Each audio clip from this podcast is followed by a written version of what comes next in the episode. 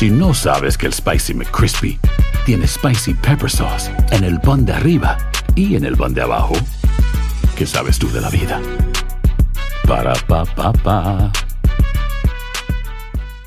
¿Qué tal mi gente? Te saluda Emanuel González de Mark Wahlberg Auto Group. Somos la agencia más grande de Chevrolet y GMC de todo Columbus, donde encuentras los carros y camionetas nuevos, cero millas al mejor precio. También contamos con más de 800 carros usados de todas las marcas en inventario. Te podemos aprobar con número ITIN y aceptamos identificación o pasaporte de tu país. En Mark Wahlberg te esperamos con los brazos abiertos. Visítanos hoy mismo, 3900 West Broad Street, al oeste de la ciudad, a un lado del casino. Te atendemos completamente en español. Márcanos ya, 833-699-0792. Lucero junto a José Ron protagonizan El Gallo de Oro. Gran estreno miércoles 8 de mayo a las 9 por Univisión. Y de las mejores. Bienvenidos al podcast de Noticiero Univisión Edición Nocturna. Aquí escucharás todas las noticias que necesitas saber para estar informado de los hechos más importantes día con día. Lunes 2 de octubre. Estas son las noticias principales. Reina el caos afuera del Palacio Nacional en la Ciudad de México. Manifestantes encapuchados danzan bombas molotov, intentan derribar vallas. Les diremos por qué protestan. Encuentran sana y salva a la niña secuestrada hace dos días en un parque de Nueva York cuando montaba una bicicleta. Arrestan al secuestrador que pretendía cobrar recompensa. Irritado y desafiante, así estuvo Donald Trump en el inicio de su juicio por fraude. Nueva York lo acusa de mentir por años a bancos y aseguradoras para inflar su patrimonio y obtener préstamos de beneficio. Si jugó el Powerball, prepare lápiz, papel, emociones, porque le tenemos los números ganadores. Así comienza la edición nocturna.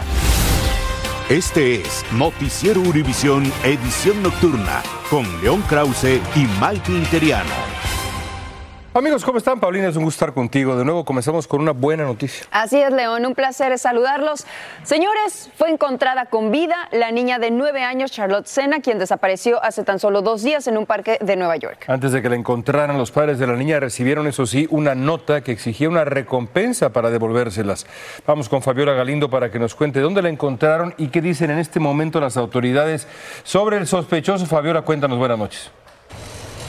Casi 48 horas duró la intensa búsqueda de Charlotte Sena, la niña de 9 años que desapareció en un parque en Nueva York el sábado y que hoy se reunificó con su familia. Charlotte Sena ha sido localizada y se encuentra con buena salud. Un sospechoso está bajo arresto, dijo en un comunicado la Policía Estatal de Nueva York. Esta es una investigación en curso.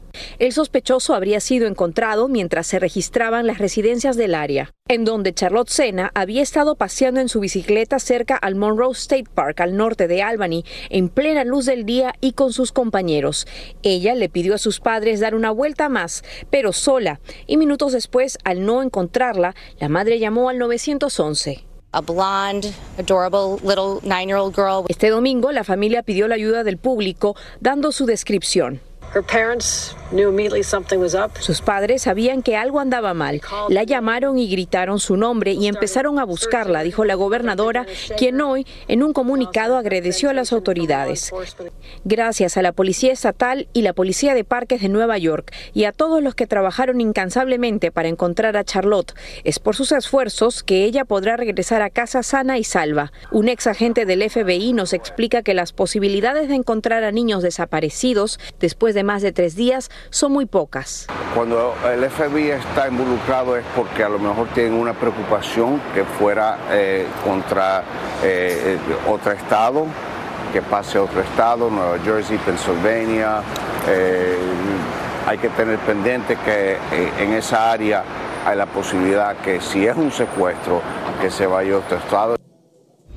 Y bueno, todos sabemos lo difícil que es encontrar a un niño raptado después de ya dos días, pero de acuerdo con las investigaciones, todo cambió a eso de las 4 de la madrugada, cuando el sospechoso se habría acercado a la casa de la menor a dejar una carta en la que exigía un rescate. En esa carta las autoridades pudieron identificar sus huellas dactilares y dar con la dirección de este hombre.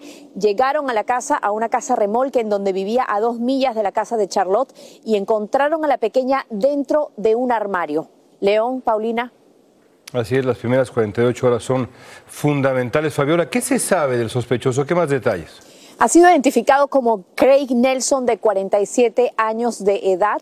Aparentemente eh, vivía, como te repito, a dos millas. No se sabe si tenía alguna relación con la familia y está siendo interrogado en este momento. También se sabe que este hombre al menos no tendría ningún otro récord previo, pero sí las autoridades dicen que hay que tener mucho cuidado porque fueron tan solo cinco minutos los que esta pequeña se alejó de sus padres en los que este individuo aprovechó para llevársela. Regreso con ustedes. Gracias, Fabiola. Escuchen, vamos a cambiar de tema porque según reportes el congresista demócrata de Texas, Henry Cuellar, fue asaltado a punta de pistola en el área de Navy Yard en Washington, D.C. Un texto en un chat interno de miembros del Congreso informó que el legislador tejano había sido asaltado por tres o cuatro hombres armados y que se llevaron su automóvil, su teléfono celular y la comida que llevaba, pero que él se encontraba bien. Intentamos comunicarnos con su oficina, pero no obtuvimos respuesta y las autoridades de Washington no han confirmado este asalto. Y de Washington nos vamos ahora a México, donde este lunes se vivieron violentas manifestaciones durante la conmemoración número 55 por la matanza de estudiantes en la Plaza de Tlatelolco, ocurrida en el año 1968 en la Ciudad de México. Decenas de personas se congregaron en los alrededores del Palacio Nacional para recordar la masacre a manos de militares. Bueno, pero en medio de la protesta surgieron actos de vandalismo. Gaby Tlaseca, en vivo desde la capital mexicana, tú nos tienes las imágenes y los detalles. Adelante, Gaby, buenas noches, cuéntanos. ¿Cómo estás, Paulina? Buenas noches. Pues sí, a 55 años, como bien lo apuntabas, de esta matanza de estudiantes en Tlatelolco, manifestantes marcharon desde la emblemática Plaza de las Tres Culturas hasta el corazón de la ciudad, aquí en el Zócalo Capitalino, donde se recordó a los más de 300 jóvenes asesinados a manos del ejército en aquel 2 de octubre de 1968. Aquí en el corazón de la Ciudad de México, la plaza pública pues más importante del país, manifestantes encapuchados llamados del bloque negro, a su paso para llegar a este punto del corazón de la ciudad, eh, pues vandalizaron algunas tiendas comerciales, anuncios, paradas de metrobuses y también intentaron vandalizar, hicieron algunas pintas en la valla metálica que rodea a Palacio Nacional, como lo vemos en las imágenes. Pero la declaración más polémica e impactante del día la hizo el propio presidente Andrés Manuel López Obrador, quien justificó el actuar del ejército hace 55 años diciendo que solo seguían órdenes del aquel presidente, en aquel entonces presidente Gustavo Díaz Ordaz. Así que así las cosas, pues, Aquí en la Ciudad de México se reportó un saldo blanco por parte del jefe capitalino Martí Batres, pero los vándalos siguen haciendo de las suyas en estos días conmemorativos. León, regreso contigo. 2 de octubre, no se olvida, gracias Gaby. Entre tanto, en Jalisco fue arrestado un sospechoso implicado en la desaparición de cinco jóvenes el pasado 11 de agosto. Se le identifica como Rogelio M. Los cinco amigos de la infancia de entre 19 y 22 años fueron a una feria y a un mirador, pero nunca volvieron a casa. Una foto los enseñaba arrodillados, golpeados y amordazados. Y en Tamaulipas rescataron a todos los atrapados bajo los escombros del techo de una iglesia que se derrumbó durante un bautizo masivo causando la muerte de 11 personas. Terribles las imágenes. Karina Garza habló justamente con el sacerdote que estaba oficiando la misa al momento de este desplome y también con algunos de los sobrevivientes. Escuchen. Piedra a piedra fue demolida la iglesia de la Santa Cruz en Ciudad Madero, México. Tras quedar completamente destruida, en cuestión de segundos decenas de feligreses pasaron de la celebración a la tragedia al desplomarse el techo del templo en plena misa de un bautizo comunitario. Está ungiendo a los niños y simplemente el, un tensor se cayó y, y ves como se te viene todo encima, ¿no? Ángel Vargas oficiaba la ceremonia. Frente a sus ojos cayó el techo que aplastó mortalmente a 11 personas, entre ellas tres niñas. Dice que él sobrevivió de milagro. Es una película en cámara lenta, aunque tienes un segundo, ¿no? No sé cómo brinqué o cómo salí o cómo corrí. Unas 60 personas resultaron heridas, 24 continúan hospitalizadas, entre ellas una niña de 10 años en estado crítico.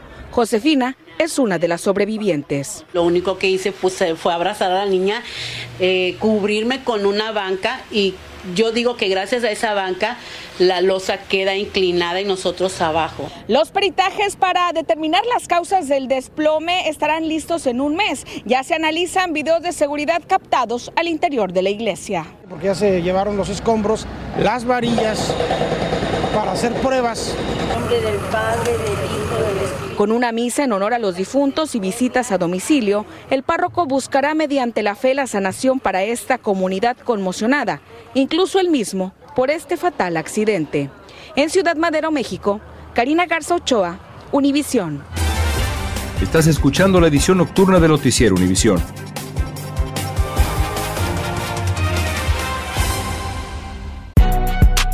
Si no sabes que el Spicy McCrispy tiene Spicy Pepper Sauce en el pan de arriba y en el pan de abajo, ¿qué sabes tú de la vida? Para, pa, pa, pa. Dicen que traigo la suerte a todo el que está a mi lado. Y esa es mi mala fortuna. Basada en el clásico de Juan Rulfo, llega Univisión, El Gallo de Oro. Supongamos que la caponera puede inclinar la suerte a quien ella quiera. ¿Estás tardando en conquistarla? Con Lucero, José Ron y Plutarco Asa. Este gallo está cambiando la vida. En una historia legendaria de amor y azar. No trates de cambiarme, no lo vas a lograr. El Gallo de Oro, gran estreno miércoles 8 de mayo a las 9 por Univisión. Continuamos con el podcast de la edición nocturna de Noticiero Univisión. Volvemos a Estados Unidos, donde el expresidente Trump compareció hoy en el juicio civil en Manhattan, en Nueva York, donde se le acusa de inflar el monto de su fortuna hasta el punto de cometer fraude. La fiscal general de Nueva York, Leticia James, reclama 250 millones de dólares por daños y perjuicios, propone prohibir que los Trump sean directivos de alguna empresa y que la organización Trump opere durante cinco años en Nueva York. Donald Trump llegó desafiante a la corte, también dijo que tenía que presentarse ante un juez sin escrúpulos. Este es un juicio que podría tomar meses. Y la rebelión entre republicanos en la Cámara de Representantes ya es formal.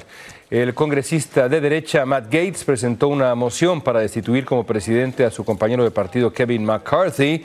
Lo acusa de hacer tratos con la Casa Blanca y los demócratas durante negociaciones de ley para dar más dinero a Ucrania para su guerra contra Rusia y mantener abierto el gobierno. Pongan mucha atención si ustedes se benefician de los cupones de comida SNAP, les tengo muy buenas noticias, porque a partir de este mes de octubre los beneficiarios van a ver un aumento en sus cupones mensuales. Este incremento del 3% se da gracias al ajuste por costo de vida o alta inflación. Y pongan atención en esto, porque así es como va a quedar la tabla. El máximo por un individuo será de 291 dólares, mientras que una familia de cuatro integrantes pasará de 934 a 973 dólares. Estamos hablando de una diferencia de 39 dólares. Pero aquí es importante destacar que el proceso es automático y que no hay que realizar ningún tipo de solicitud. Este mes se acabó la moratoria de los pagos de las deudas estudiantiles debido a la pandemia y muchos de los 28 millones que deben reiniciar sus pagos dicen que temen que el dinero simplemente no les alcance. Sin embargo, pueden solicitar un alivio como el programa SAVE. Dulce Castellanos tiene reacciones de personas que cargan con esa deuda. Vean. Mi pago ahorita es de 620 dólares. Alison Gallegos es una de los 28 millones de personas que nuevamente tendrán que hacer los pagos de sus préstamos estudiantiles y ya está sintiendo la presión económica. Me siento muy, um, muy estresada, pero en el pasado he agarrado úlceras del estrés, he agarrado um, un tumor chiquito en mi mano del estrés. So, estoy tratando de mantener la calma porque sé que el estrés o sea, maltrata el cuerpo. Luego de una pausa de tres años por la pandemia, los pagos mensuales se reanudaron a partir del primero de octubre. Este es un pago que no se puede quitar ni siquiera con la bancarrota. Entonces ah, quedas reportado de que estás mal, puedes hacer tus, eh, tus impuestos si tienes algún eh, retorno eh, pueda ser detenido, eh, tus cuentas de banco puedan ser eh, confiscadas también. Los intentos fallidos del gobierno del presidente Biden por perdonar la deuda tiene algunos prestatarios buscando ingresos adicionales para cumplir con su pago. Hemos encontrado trabajos extras para poder hacer un poquito de dinero extra. Quienes no han solicitado algún alivio como el programa SAVE aún tienen tiempo de hacerlo. Durante el próximo año, el Departamento de Educación no reportará a las agencias crediticias la falta de pagos, pero los intereses continuarán acumulándose. El gobierno del presidente Biden anunció la creación de un comité que diseñará una medida por medio de la Ley Superior de Educación como otro intento para proveer alivio para los prestatarios. El proyecto de ley que mantiene el gobierno en funciones tiene un plazo hasta el 17 de noviembre. Si llegara a cerrar, los prestatarios deben seguir cumpliendo con los pagos. En Los Ángeles, Dulce Castellanos, Univisión. Y en temas de economía les cuento que el envío de remesas a México desde el extranjero superó los 5.500 millones de dólares en agosto de este año. Entre los meses de enero y agosto los mexicanos han recibido poco más de 41 mil millones de dólares en envíos de sus familiares. Para dar un ejemplo, es interesante, esto significa que cada mexicano envió en promedio poco más de 400 dólares cada mes. Según datos del Centro de Investigaciones Pew, en Estados Unidos hay unas 37 millones de personas de origen mexicano. Y aunque no todos envían dinero, sí se sabe que las remesas son hoy por hoy uno de los pilares centrales de la economía allá en México. Hablemos de la guerra contra el fentanilo porque esta guerra tiene una nueva herramienta en el estado de Florida. Se trata de una nueva ley estatal que acaba de entrar en vigor y que establece fuertes penas de cárcel a quienes vendan o que proporcionen fentanilo a menores de edad. Guillermo González nos tiene la información completa. La legislatura estatal de Florida aprobó la norma como una respuesta al creciente número de niños que mueren como consecuencia de ingerir la mortal droga. Desgraciadamente el fentanilo, aparte de ser una droga, también es un medicamento, entonces puede haber un fácil acceso a los niños y esto puede llegar a consecuencias graves de mortalidad, ya que el tamaño de un niño es mucho menor que la de un adulto. Entonces una dosis pequeña que podría ser un problema para un adulto podría ser fatal para un niño esta nueva ley que entra en vigencia, ahora los fiscales tienen que aprender los detalles, los jueces tienen que aprender los detalles de esta ley. Entonces, en su orden natural, toma tiempo.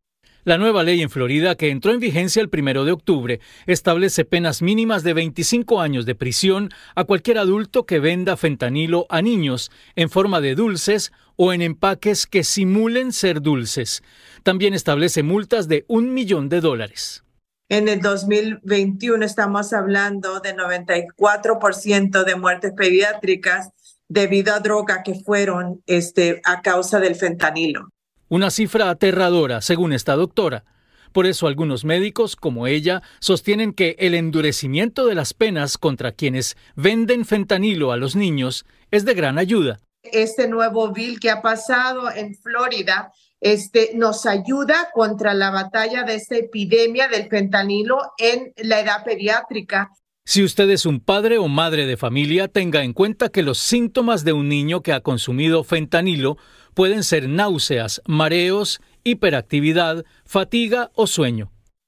Los médicos recomiendan a los padres de familia estar muy pendientes de las actividades de sus hijos, hablar con ellos permanentemente y explicarles los peligros que representa el consumo de cualquier droga ilegal. También advierten que estas recomendaciones son especialmente importantes cuando se acerca la celebración de la Noche de las Brujas. Regreso contigo.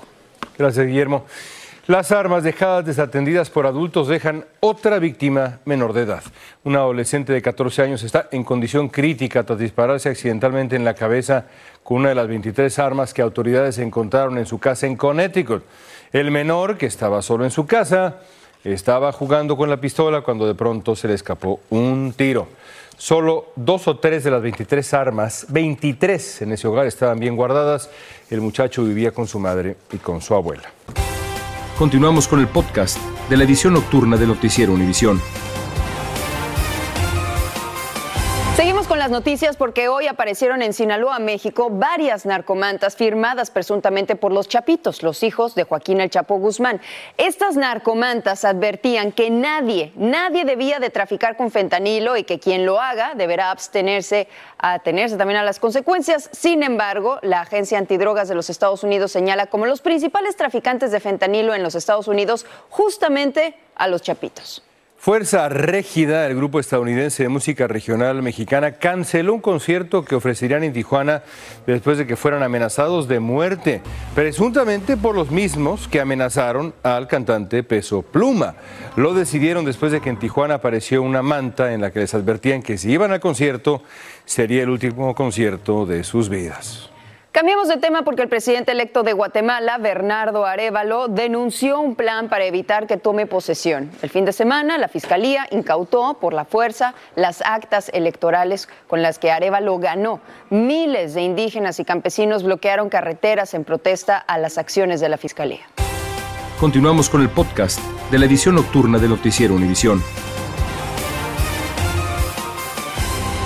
Lotería del Powerball hace unos minutos se sorteó más de mil millones de dólares, el segundo premio más grande en lo que va de este año y el cuarto mayor de ese sorteo. Atención. Estos son los números ganadores, señores. Corran por sus boletos. 12, 26, 27, 43 y 47. Y el Powerball es el número 5. Yo no me gané nada a León. A ti te gusta romper boletos. Rompe el mío. Adelante. Y bueno, señores, lo que aparece en este momento en su pantalla son las fotografías que publicó la NASA en su página de Instagram y aunque luce como un ravioli, en realidad se trata de una nueva imagen de la luna pan de Saturno que tiene una forma única con una cresta prominente a lo largo de su ecuador. La propia NASA le preguntó a la gente si la forma de la luna parecía un ravioli, una empanada. Por cierto, a mí me parece que, ¿qué parece? ¿Un ravioli? Un pan dulce mexicano. ándale, una concha. Gracias por escucharnos. Si te gustó este episodio, síguenos en Euforia, compártelo con otros, públicalo en redes sociales y déjanos una reseña. Si no sabes que el Spicy McCrispy tiene Spicy Pepper Sauce en el pan de arriba y en el pan de abajo, ¿qué sabes tú de la vida? Para, pa, pa, pa. Dicen que traigo la suerte a todo el que está a mi lado. Y esa es mi mala fortuna. Basada en el clásico de Juan Rulfo, llega Univisión, El Gallo de Oro. Supongamos que la caponera puede inclinar la suerte a quien ella quiera. ¿Estás tardando en conquistarla? Con Lucero, José Ron y Plutarco Asa. Este gallo está cambiando la vida. En una historia legendaria de amor y azar. No trates de cambiarme, no lo vas a lograr. El Gallo de Oro, gran estreno miércoles 8 de mayo a las 9 por Univisión.